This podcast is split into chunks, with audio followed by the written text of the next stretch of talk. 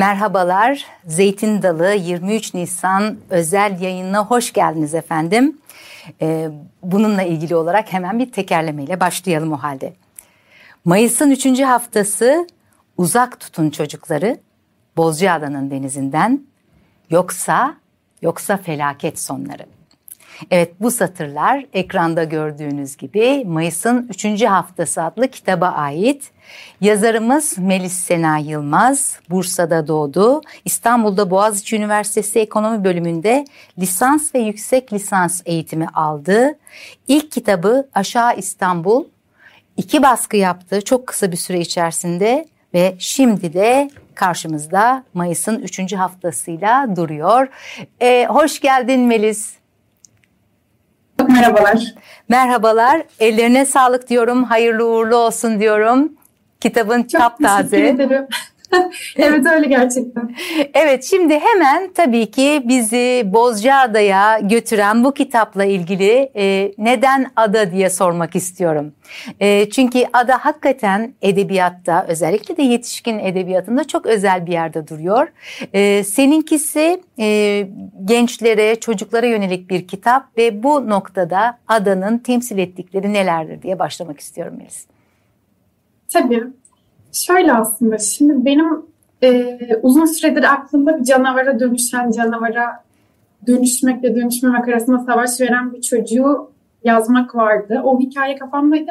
Ama bir yandan da ben polisiye çok seviyorum. Ada polisiyesi okumayı çok seviyorum.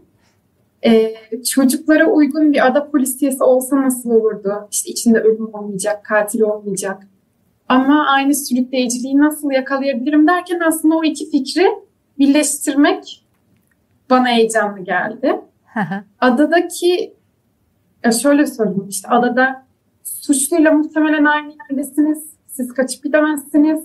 Muhtemelen suçlu da kaçıp gidemiyor. Onun verdiği tekinsiz bir atmosfer var ya. Onu kullanmak istedim aslında. Ee, bir de şeyi de düşünüyorum. Şimdi mesela Cenk bayram sabahı işte Arşiyan'dan denize girseydi Hı. Dönüp kime soracaktı ki 16 milyon insan var. Ben böyle bir şeyler oluyor.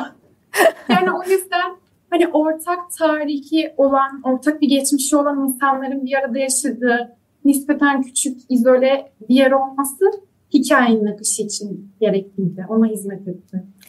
Peki hemen şunu soracağım. Ee, Mayıs'ın 3. haftası tecrübesi yaşadı mı Melis diye? Yok yani şöyle Mayıs'ın 3. haftası da şey aslında. Ağustos'u Temmuz'u seçemem çünkü kalabalık ve e, insanlar yani başka çocuklar da girecek Hı. denize. O zaman daha böyle izole, daha yalnız ama denize de girilebilecek bir zaman aralığı seçmem gerekiyordu ya. E, Evet, Bozcaada'nın evet. soğuk. Evet. Mayıs'ın 3. haftası öyle bir tarih seçimiydi. Şimdi Mayıs'ın 3. haftasında denize girmiş biri olarak çünkü denize çok meraklı biriyim. Okurken böyle tüylerim diken diken okuduğumu ifade etmem gerekiyor. Değil mi? Hakikaten Okurken bir insan üşüyor. evet e, e, çok güzel bir buluş. Doğruya doğru. E, baştan sona o anlamda bile kitabı okumak gerekiyor diyebilirim. Peki gel şimdi canavarlara. E, canavar aslında te- bir tane kocaman canavarımız var karşımızda ve e, ne yazık ki bir kadın. E, bu, bu kitapta e, kadınlar birazcık bana tırnak içinde sert geldiler.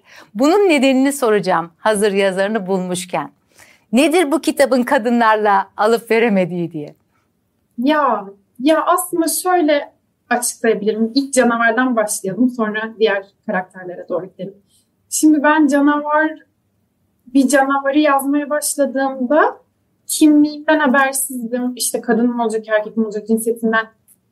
Geçmişinden habersizdim aslında yazmaya başladığımda. Hı. Sonra ilerledikçe bana şey çok mantıklı geldi. Yani Allah korusun diyeyim tabii ki ama evladından koparılmış, evladını kaybetmiş bir kadının Hı. canavara dönüşme ihtimali güçlü, muhtemel buldum. Yani babadan ziyade aslında annenin canavara dönüşmesi ve tekrar tekrar her yıl gidip çocukların çocuğunu araması Evet.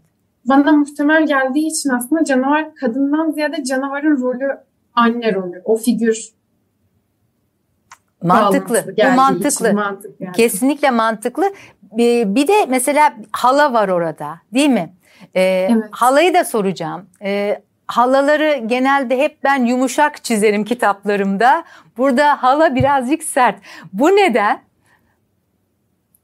Aslında şöyle halanın da tatlı yönleri var ve böyle bana da arada sırada sinir bozucu geldiğinde şunu düşünüyordum içten içe. Acaba ben şu an içselleştirilmiş cinsiyetçiliğim mi konuşuyor? Yani bu adam olsaydı işkolik, aa otelime tutkuyla bağlı diyecektik de şimdi işkolik değil mi rahatsız ediyor diye bir düşündüm açıkçası. Hı. Ama ben aşağı İstanbul'da da aslında babaanne figürü güçlüydü.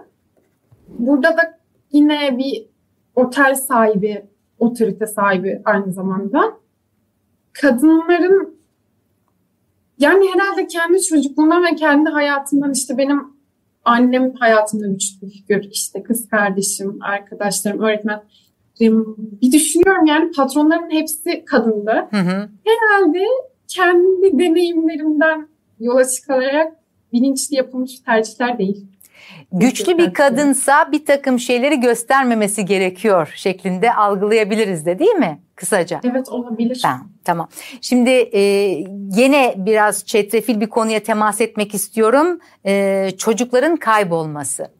E, bir çocuk kitabı olarak yani gün ışığının bu konudaki e, sunduğu olanakları bildiğimden de ötürü e, sorma samimiyetini göstereceğim. Hakikaten mesela veliler, öğretmenler, eğitim kadrosu bu çocukların kaybolması konusunda Melis Sena Yılmaz'a neler söyleyebilirler? Daha çok yeni olduğu için neler söylediler diye sormuyorum. evet. Evet. Şimdi şöyle aslında. E, hikaye, yani konu zor bir konu ona katılıyorum. Evet. Ama bir yandan da kendi çocukken okuduklarımı düşünüyorum. O işte ürkütücü hikayeleri ben nasıl okumayı sevdirdiklerini. Bir yandan da şunu düşünüyorum. Zaten herhalde çocuklar için yazan herkesin aklında çocuklar vardır ve dolayısıyla da bir sınırları vardır. Ben de kendi sınırımı geçmemeye özen gösteriyorum tabii ki bunları yazarken. Ee, ama şu da var bir yandan. Şimdi ben benim de psikoloji doktoram var, ne çocuğum var. Sadece o yüzden kendi çocukluğumu ve işte arkadaşlarımın çocukluğunu, beraber geçirdiğimiz çocukluğu düşünerek konuşuyorum. O pencereden yaklaşabiliyorum ancak. Bizim çocukken de gerçek hayatta problemler var. Çocukken de kaybolanlar var. İşte hastalıklar, maddi problemler, geçimsizlikler ve çocukken ben arkadaşımın evinde olan problemlerden haberdardım. Çünkü kendisi de haberdardı. Hı hı. Yani çocuklar aslında bilmiyorum acaba düşündüğümüz kadar kırılganlar mı yoksa düşündüğümüz kadar cam fanus içinde mi olmalı? Ben onu kestiremiyorum tabii ki. Sadece şuradan bakıyorum. Şimdi bir çocuk var 10 yaşlarında diye düşünelim. Evet. Ee, bir kayıp yaşamış ya da işte ailede başka problemleri var. Bu işte boşanmak olabilir, maddi problemler olabilir. Gerçek hayatta onlar durmaya devam ediyor. Bir yandan da şimdi macera dolu bir kitap var. İçinden kokmaya başlıyor. Kendisi gibi bir çocuk. Bir iki yaş büyük ondan. Ee, o da benzer zorluklardan geçiyor. Tabii işte onun canavarları farklı canavarlar ama bir canavarlarla karşılaşıyor. Sonunda evet. o kitabın sonunda mutlu bitiyor. İyiler kazanıyor. Yani çocuk edebiyatının, çocuk edebiyatındaki zor konuların aslında aşıladığı bir umut var. Yani bunu da bence hafife almamak lazım. Bunların bir nebze işlenmesini de kendimiz için, çocuklar için Katılıyorum. Katılıyorum kesinlikle. Ee, bu noktada da Mayıs'ın üçüncü haftası e, cesur bir adım atıyor. Bunu teslim etmemiz lazım. Ee, bir de şimdi sanatla kurduğu bir bağ var kitabın. Ee, ressam Deniz'le karşılaşıyoruz. Ee, onun sanatla kurduğu bağ biraz e, sıkıntılı. Bir de öte tarafta ondan çok etkilenen Büşra var. Beni aslında Büşra'nın nasıl bir ressam adayı olduğu ve nasıl bir ressam olacağı fikri daha çok ilgilendiriyor. Bunu da sana sormak istiyorum. Ne dersin? Ee, şöyle düşünebilirim aslında. Şimdi Büşra'nın ressamla karşılaşması büyük hayal kırıklığı oluyor. Çünkü sanatına hayran olduğu bir insanın aslında karakterine o kadar da hayran olabilecek biri olmadığını fark ediyor.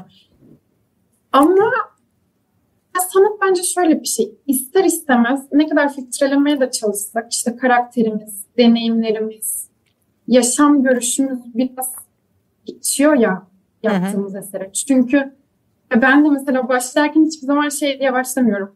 İşte şimdi bir şehir yazacağım ve hoşgörü için yaşamayı anlatacağım o çarşıdan doğru. ya da işte şimdi bir e, çocuğun canavar dönüşmesini anlatacağım aslında iyi de kötünün savaşı olacak.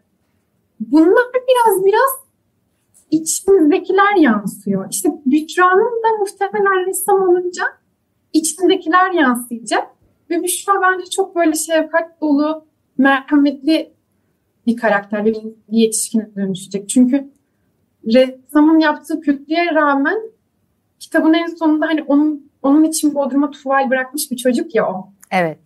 Sanırım onun yaptığı sanat seride daha böyle umut dolu, merhametli, şefkatli olur diye umuyorum. Şimdi bir de Öykü teyze var tabii ki. Onu da e, birazcık edebiyata göz kırpma biçiminde okuduğumu teslim etmem lazım. Tuhaf bir kadın e, ve e, aslında demin sözünü ettiğimiz kadınlardan da çok farklı bir yerde duruyor. Öykü teyzenin kitaptaki e, temel rolünü sormak istiyorum. Neden bu kitapta yer alıyor? Öykü teyze benim için de özel. Yani en herhalde Büşra Cenk'ten sonra en sevdiğim karakter Öykü teyze. Ee, çok güçlü bir karakter.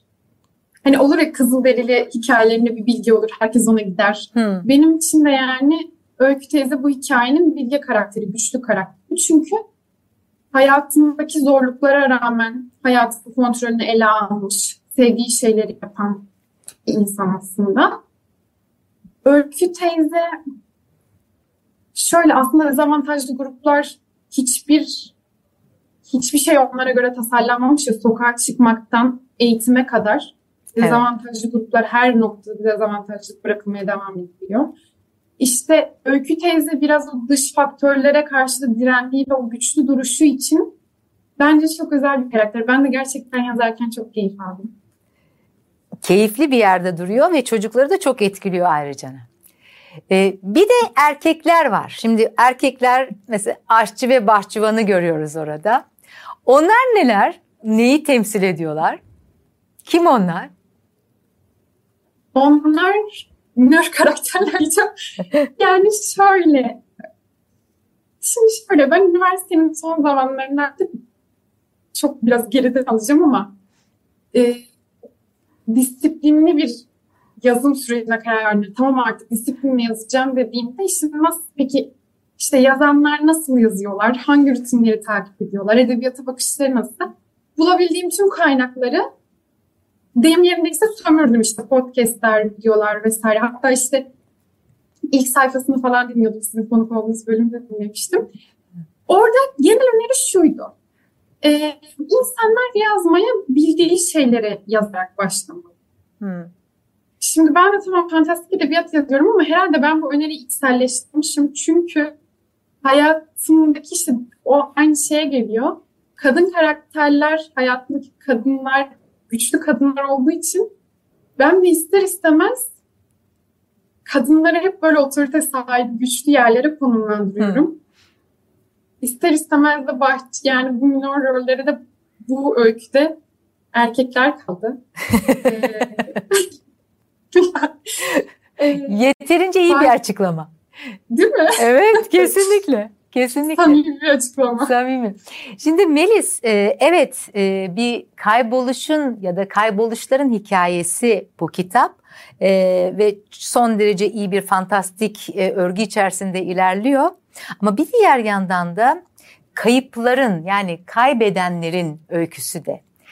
O kaybeden insanları gördüğümüzde işte mesela evet Leyla Kayalı var, Gürkan amca var. Hatta Deniz Kayalı'yı bile bunun içerisinde görmek mümkün. Ee, biraz kitabın dışına çıkarak yani Türkiye gerçeğine parmak basmak açısından söylüyorum. Çok kayıpları olan bir ülkeyiz. Ee, ben e, kitabı kapattıktan sonra biraz öyle bir hissiyata kapıldım. Ee, acaba yazarken de sende böyle bir şey var mıydı? Böyle bir ruh, böyle bir hatırlatma? Ee, hani çocuklara gerçekleri gösterelim diye bir şeyin altını çizdik ya. Var mıydı böyle bunları yazarken sende bu fikirler? Açıkçası yazarken bir kayıp hikayesi yazacağım ya da yazdığımı düşünerek yazmadım. Bu şekilde okunmasını da çok mümkün görüyorum. Çünkü demiştik ya işte sanatçı nasıl kendi deneyimlerinden ve yaşam görüşünden süzerek yazıyorsa bence okur da o şekilde okuyor. Yani Hı. eğer ki benzer deneyimleri olan okurlarla bu kitap buluşursa o pencereden bakmamaları imkansız tabii ki. Evet. evet. Ee, ama yazarken dediğim gibi yazarken ben bunun bir kaybolmama hikayesi Hı.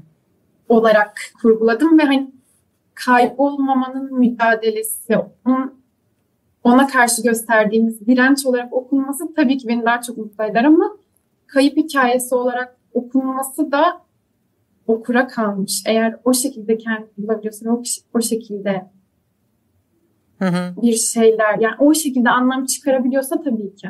Yani yakınını kaybetmiş e, ebeveynlerin içinde taşıdığı o acıyı göstermesi anlamında diye altını çizmek istemiştim. Evet öte yandan kaybolmamak bu çok ısrarla çizilen bir husus kitapta ve küçük Cenk'in de kaybolmaması bu açıdan bizi çok sevindiriyor kitabın sonuna doğru. Ee, şimdi e, bu kaybolmamak üzerine şunu sormak istiyorum. Her şeye rağmen kaybolmamak da mümkün müdür diye. Bence her, mümkündür. Her ben anlamda kay- soruyorum bunu. Evet, her anlamda kaybolmamanın mümkün olduğuna umutla bağlıyım yani. Çünkü zaten eğer, eğer inanmasaydım herhalde böyle bir son yazamazdım diye de düşünüyorum. Ee, insanın değerleri oldukça o değerlere yaşamak için, yani o değerlere uygun şekilde yaşamak için bilinçli bir çaba sarf ettikçe ben kaybolmamanın mümkün olduğunu inanıyorum. Ee, tabii ki canavar olacak. İşte bazı durumlarda, işte belki bazı coğrafyalarda o canavarlar daha görünür olacak, daha güçlü duracak belki. Ama o dış faktörlere rağmen o canavarlara rağmen canavara dönüşmemek de mümkün. Kaybolmamak da mümkün. Ben sizin oyununuzu oynamayacağım. Hı. Demek bence mümkün. Ee, şey kadar kolay olacağını da düşünmüyorum. Bu dümdüz bir yol. Benim işte ben değerleri dümdüz gideceğim. Böyle bir şey de değildir muhtemelen. Dalgalıdır. Ama en nihayetinde gözümüzü kapadığımızda kaybolmadım diyebileceğimize inanıyorum ben. E, o şekilde yaşamaya özen gösteriyoruz. Güzel bu, güzel. Ee, bir de batçık kuşları var. E, hatta yazarın teşekkürleri bölümünde batçık kuşum olduğu için İrem Taşkın'a diye de bir e, anekdot var. Evet. E, bu batçık kuşu kitapta çok geçiyor. Kimdir, nedir batçık kuşu kuşları? Batçık kuşları şöyle. Batçık kuşları bence bizim kim olduğunu, ne olduğunu düşünmeden yaptığımız iyilikler, aldığımız inisiyatifler batçık kuşlarına gidiyor diye düşünüyorum. Hı. Ee, batçık kuşuma teşekkür ettim de çünkü kendisi de hiç beklemediğim anda çıkıp bir yardımda bulunup, iyilikte bulunmuş insanlar. Herhalde batçık kuşları bizim hayatımızdaki arkadaşlarımız, dostlarımız, yakınlarımız. Çünkü siz ona bir yardımda bulunurken dönecek diye yardımda bulunmuyorsunuz ya da siz ona e, destek gösterirken o desteği karşılık beklediğiniz için göstermiyorsunuz. Ama bak çıkışları öyle insanlar ya da işte öyle yaratıklar ki diyeyim öyküde e, bir şekilde size dönüşünü yapıyor. Ve iyi ki onlar var diyoruz değil mi? Tabii ki. Tabii ki iyi ki varlar. Umarım biz de başkalarının bak çıkışı olabiliriz hatta. Umarım. Şimdi 23 Nisan özel programı olduğuna göre genç dostlarımıza söylemek istediğin bir şeyler var mı? Ay, şöyle bir, bir dilekte bulunabilirim ancak. Hı. Şimdi ben küçükken nasıl kitapların içinde, öykülerin içinde sürükleniyorsam, kendimi kaptırıp gidiyorsam umarım şimdiki çocuklar da hani benim hikayelerimde ve başka hikayelerde kendilerini kaptırıp gidebilirler. Yaşamlarının ileriki noktalarında dönüp bakabilirler, hatırlayabilirler. Ve on, o hikayeler ruhlarının bir parçası haline gelir. Çünkü sahiden okumak çok güzel bir şey. Hazır 23 Nisan'ken e, çocuklara da okuma dolu, kitap dolu bir hayat diliyorum. Biz de çok teşekkür ediyoruz sana bu güzel kitap için. Ee, umarım yeni kitaplarında da kısa zaman içerisinde buluşuruz. Bu fantastik kurgu işi gerçekten heyecan verici. Öyle diyebilirim. Çok teşekkür ederim. De nazik sözleriniz için ve davetiniz için de ayrıca teşekkür ederim. Yeniden görüşmek üzere o zaman. Evet. Görüşmek üzere diyelim. Ee, şimdi 23 Nisan özel yayınımız e, Mayıs'ın 3. haftasını konuştuk.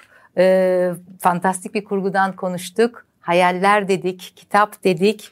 Onlar sizi bizi hiç bırakmasın diyoruz. Kendinize dikkat edin efendim. Zeytin dalından sevgiler, saygılar.